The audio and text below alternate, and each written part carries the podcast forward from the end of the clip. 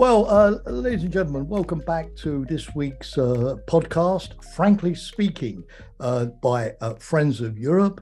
Uh, once again, I have the pleasure to moderate uh, today's discussion. I'm Jamie Shea, Senior Fellow at Friends of Europe.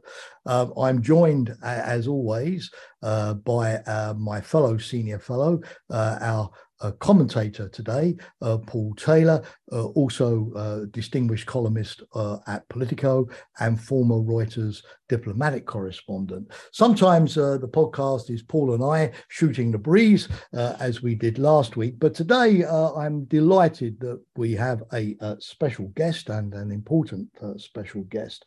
we have Ambassador Vakhtang Makharoblishvili, uh, who is, and Ambassador, I hope that I pronounced that uh, name, your name, reasonably correctly.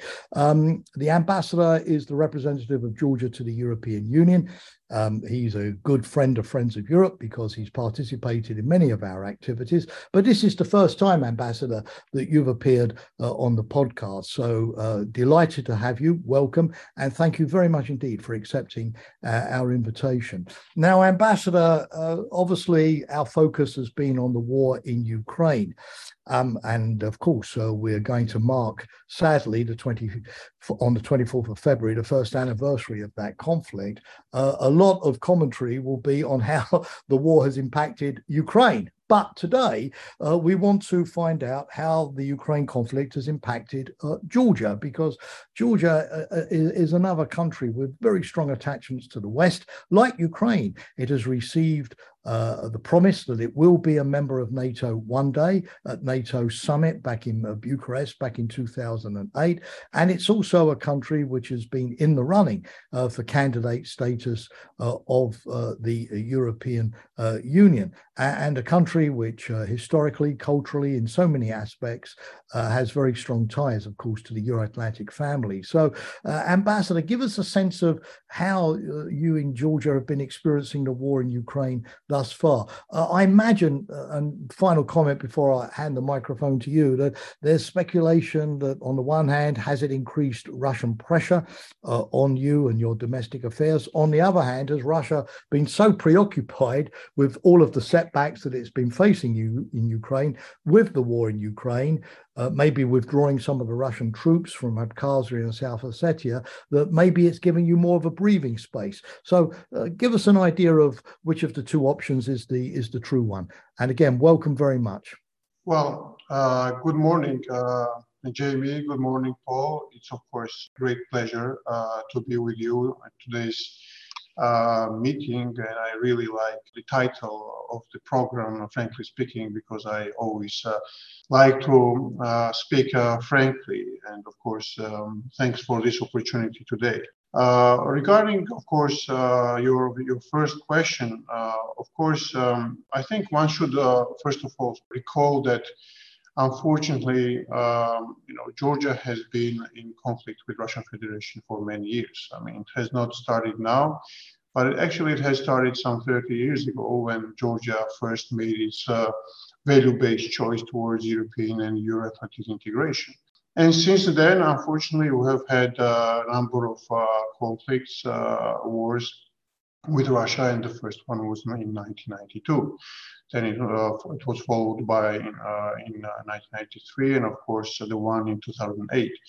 And uh, as you very well know, as we speak, uh, Russia still occupies 20% of uh, Georgia's territory, and some 10% of Georgia's population are still IDPs and refugees within their own country.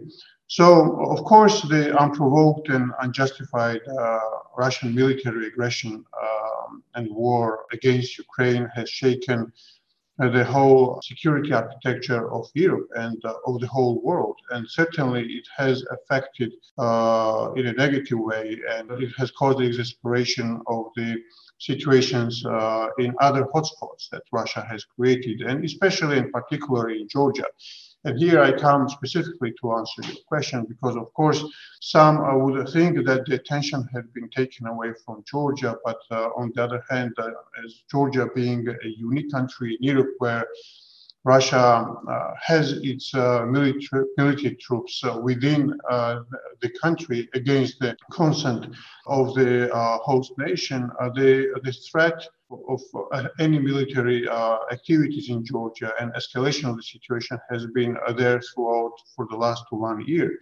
And in, of course, um, on the one hand, we are really happy, and you know the government has been working um, hard in that direction that uh, uh, there are no military activities uh, in Georgia and we are not catching attention of international broadcasters.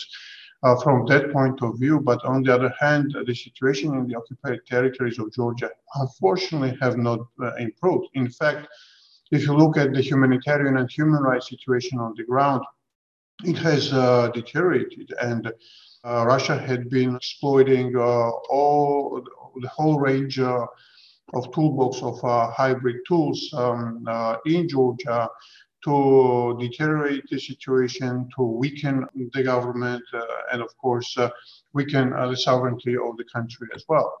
So one thing, I mean, I should, I, I can certainly say that with all the, you know, continuous annexation processes, with all the borderization uh, activities uh, taking taking place, with all the uh, new cases of detentions um, and you know uh, jeopardizing freedom of uh, movement and many other violations of, uh, of, of human rights showcase us that the situation is very tense, very difficult, very fragile, and of course Georgia that makes Georgia very, very vulnerable.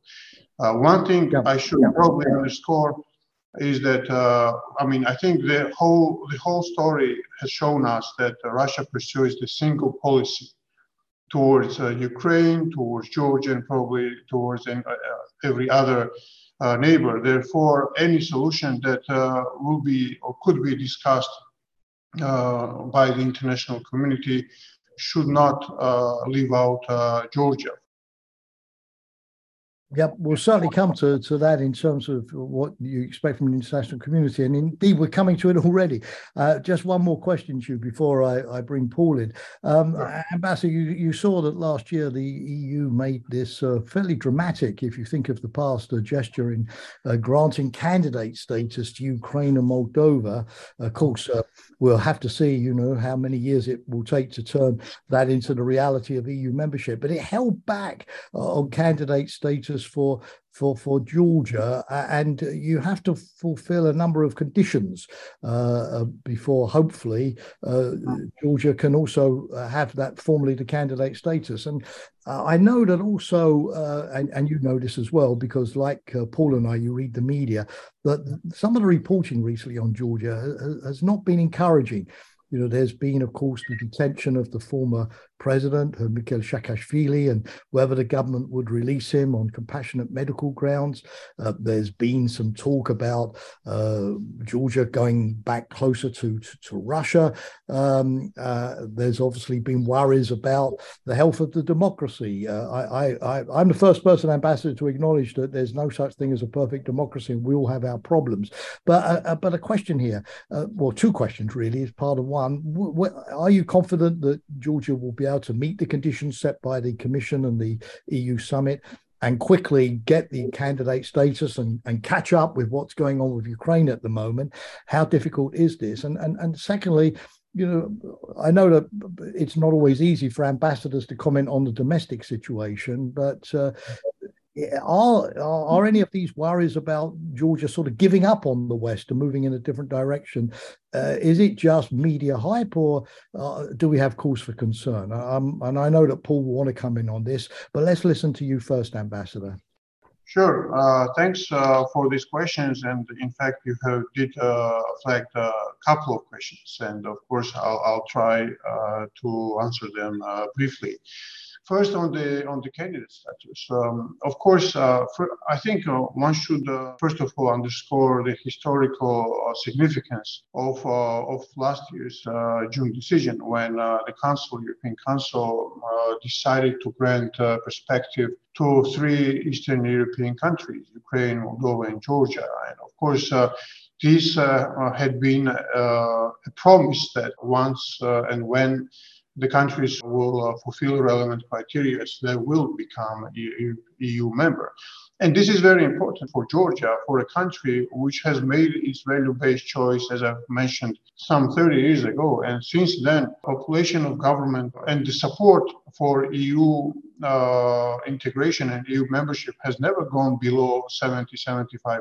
And right now, last year's, uh, last week's polls show that it is uh, at, uh, at, the, uh, at 81%. And every government that had been in Georgia had been uh, putting its bricks uh, on this uh, path. And of course, last year's decision is an important milestone in that direction. Of course, uh, I, I, mean, I must say frankly that we were a little bit also disappointed while we were very happy with last year's decision because we humbly uh, thought and believed that be merit-based or the geopolitical considerations, Georgia also deserved to be given the uh, same starting point uh, as other our friends and partners in the region. But I think it was important that uh, Georgia and the government uh, had been quick in terms of starting the implementation uh, process of those 12 priorities that had been set forward by the Commission and approved by the Council. Right now, um, I mean, the work is in progress. Number of priorities have been already implemented. Number of them are are in the process. On some of them, we are expecting uh, some other uh, organizations like Venice Commission, OSCE, to give, to give us a feedback, and we will proceed with their implementation. In this regard, I think it is also noteworthy to mention the uh, report that the Commission uh, published uh, approximately one week uh, one week ago. This is the second half of of Avis that had been published last year. And last week's report, which is on EU acquis, I think very well showcases where Georgia stands. Uh, and I think it also showcases that uh, we are well placed uh, in terms of having a good starting point to, to launch uh, accession negotiations, and we are well placed among not only trio countries but also uh, with regard to other candidate countries from our Balkan states. So uh, we are hopeful that you know with our homework done, Council will, will first of all the Commission uh, will be in a position uh, and able to recommend uh, to the council to grant Georgia candidate status in October. And then, of course, the council hopefully could decide uh, and grant Georgia candidate status uh, by the end of the year.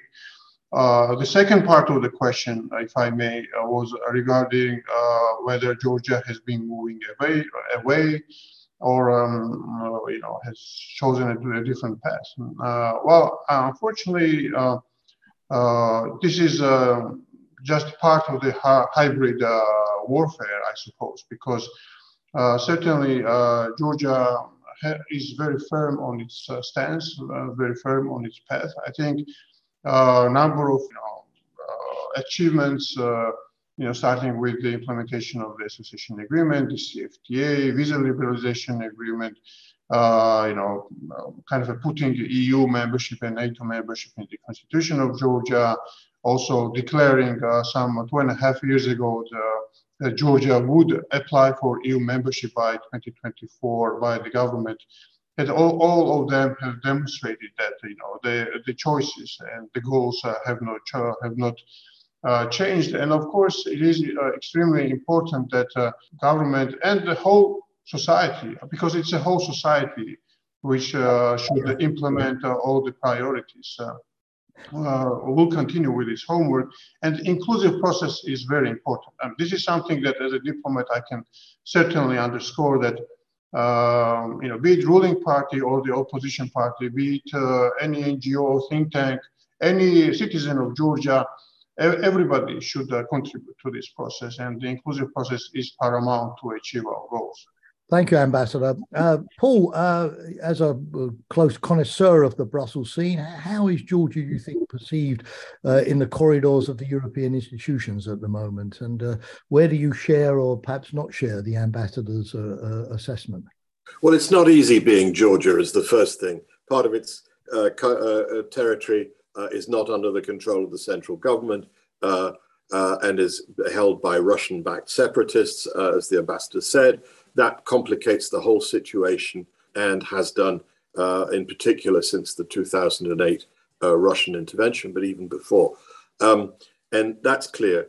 Similarly, bordering on a much bigger, powerful country, Russia, uh, with which it was once a partner in the Soviet Union, Georgia has difficult choices to make about uh, uh, relations with Russia have been have been bad. Russia has imposed sanctions on Georgia uh, well before the West imposed sanctions on Russia, um, and so that makes it complicated as well. So when the Russians, for example, now dangle the possibility that they might allow uh, flights to resume to Georgia, that's a difficult issue for the Georgian government because Western countries have banned flights from Russia, and there are very few countries that allow them.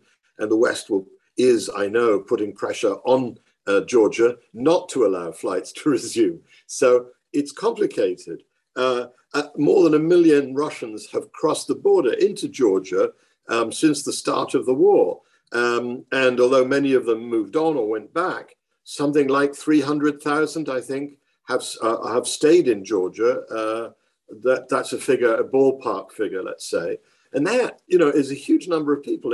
For a small country like Georgia, it's about 8% of their population. And it has effects on all sorts of things. Um, and Georgians have difficulty to some extent, I think, in, in working out how they should deal with these people. Are these people Russian dissidents? Are they, are they friends and supporters of Georgia? Uh, might they be a fifth column at some stage? Or are they just kind of opportunists sitting out the war in, in, in the comfort of Georgia, pushing up the rents and the prices in Georgia, uh, but not actually um, being seriously in opposition to the Kremlin. So Georgia has a problem. On the other hand, it has to be said that seen from Brussels, you know, Georgia has scored a number of own goals in the football parlance in over the years.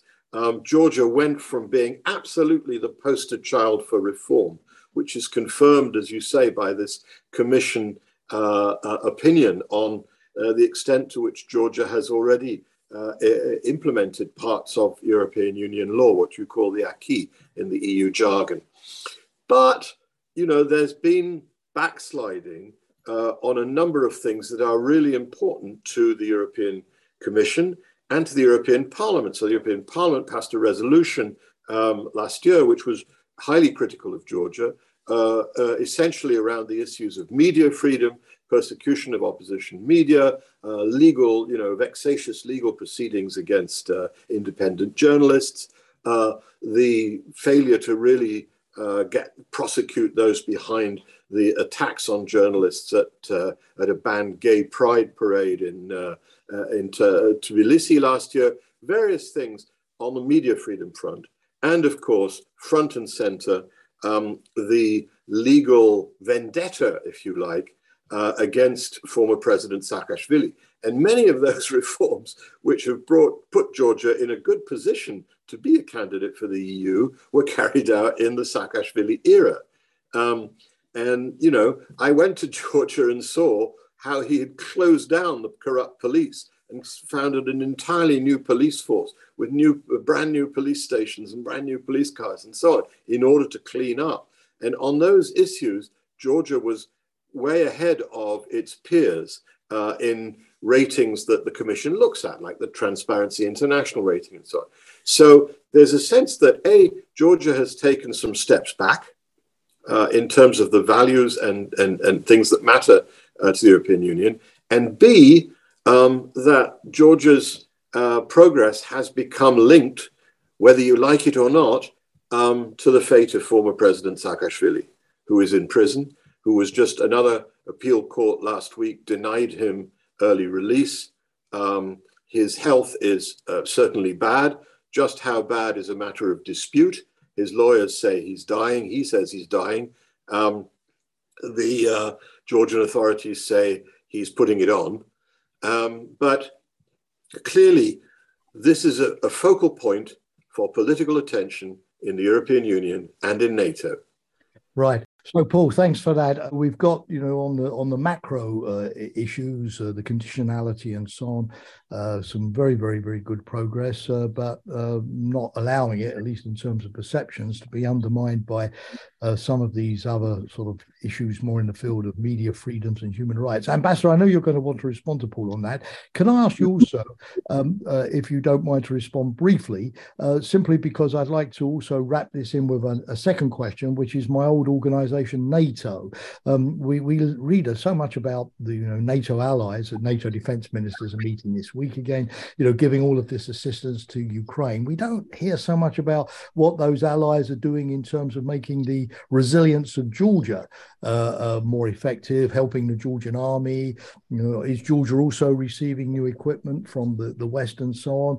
So, uh, you know, how do you see the progress also uh, moving towards NATO membership? So I know that these two issues are not exactly the same, what Paul has said and the NATO issue, but if you don't mind in your next intervention, which is right now, Ambassador, if you could nonetheless take the two on, uh, whether you want to speak about NATO first and then uh, uh, former President Saakashvili or the other way around, I leave it to you. But I'd be grateful if you could tackle those two aspects. The microphone is back to you, Ambassador. Sure. Uh, many thanks. Well, I'll try to uh, reflect uh, on all topics. Of course, try to do it briefly. First of all, on on again, when it comes to uh, where Georgia stands, uh, and um, uh, Paul mentioned that uh, you know it is difficult nowadays to be uh, Georgia and Georgian, and I certainly agree with that uh, because you know we are neighboring Russian Federation. We have, as we have mentioned, Russian troops within our country. So you know Georgia's case is unique, and of course it is uh, uh, very, uh, very important in uh, how Georgia and Georgian government behave to ensure that you know we do not end up also in, in another warfare, of course. but um, you know, while um, while, while of course, I mean, while talking about this, I should underscore uh, where Georgia stands when it comes to Russian aggression in Ukraine. And uh, uh, Uh, I must say that uh, I mean we have been uh, supportive uh, to to Ukraine and uh, supportive to international community in all fronts. I mean, if we, if we look at the resolutions, you know, in international organizations, be it UN, OSCE, Human Rights Council, Council of Europe, I don't know, you name it. Georgia has been uh, extremely vocal and extremely supportive, uh, not only uh, supporting the resolutions, but also being a sponsor and, or co-sponsor or the main sponsor of the resolutions. We have also uh, voted in favor of suspension of uh, Russian uh, membership in number of international organizations, as well as being one of the countries who have referred to ICC for the investigation uh, of the war crimes. I can go on and on with the list. It's, it's really big, but of course, uh, I also would want to mention that uh, we have also aligned to all HRVP declarations as well as um, sanctions on on regions of uh, Crimea, Donbass, uh, and all international uh, financial sanctions. And our Prime Minister, as well as Minister of Finance, have on numerous occasions uh, underlined that Georgia is not going to be the country of circumvention of sanctions. And as you can imagine, it is not uh, easy given our uh, our geographic location and our neighborhood. But there have been no single evidence which would uh, prove uh, otherwise. Um, on on former President Saakashvili, I would say just a couple of things. First of all, I mean, the, the cases are there. And the cases, and I'm not a lawyer or not, or a politician. I'm a diplomat, so I'm not going to go into the details of the of the cases. But uh, some of the cases have been also backed up by the Strasbourg Human Rights Court. And uh, you know, of course, uh, these are the reasons for uh, for for the detention. on the other hand, of course, health of former president or, any other person, as a matter of fact, is extremely important, and government bears responsibility for that. And I can assume, uh, and I'm sure that uh, if anybody is or should be interested in good health of, of former president, it is the government in that regard. when it comes to setbacks or, or backslidings, I mean, in a very difficult circumstances, uh, we certainly have some troubles, and problems. But on the other hand, uh, I think uh, and I believe uh, Georgia has been still moving forward. Uh, and uh, as a matter of fact, Uh, Paul mentioned uh, European Parliament resolution, but I would also uh, compliment with the, the, reports done by Commission and EEAS regarding association agreement and DCFTA implementations. And these documents certainly pinpoint that Georgia had been moving forward with its reforms. Uh, thank you. I, apologize for interrupting. It's just I'm mindful of the clock and we've got so many minutes left. So thank you very much for uh, obviously uh, responding to Paul's comments. Uh, I'd like also to give Paul a sentence at the end just for some concluding thoughts. Um, I, and I'm sure our listeners would, would like to hear a little bit about the NATO issue, even if we have to tackle it very briefly. And the other thing uh, I'd like to question you on before we close, which is essential, is energy security, because uh, obviously the Ukraine conflict has given rise to a big debate in Europe about future future energy supplies, diversification, re- reducing dependency on Russia. Georgia is a very, very important transit country. So, can you give us a couple of sentences on NATO, a couple of uh, sentences also on how you see the role of Georgia uh, in the future sort of energy uh, network uh, of, of, the EU? Um, and uh, then I'll ask Paul maybe just for a concluding sentence. I wish we had more time, Ambassador, but the clock is the dictator uh, that none of us, unfortunately, are able to supersede. Over to you, sir. Sure. A couple of words on NATO. Well, first of all, uh, Georgia started NATO path uh, back in 2002 when uh, we declared uh, our interest to become NATO member. And since then, Georgia, of course, uh, enhanced and intensified uh, its cooperation with NATO. And you know, back in 2011, we became aspirant country, and in 2014, we became enhanced opportunity partner. So and we have had uh, such a unique uh, and tailor-made programs like SNGP, Substantial NATO Georgia Program, as well as some other instruments. So the reason I'm mentioning it is because we have had an excellent practical cooperation with NATO in, in many ways. Georgia has been already acting like an ally. This is not my words, but the words of many uh, ally, uh, ally members.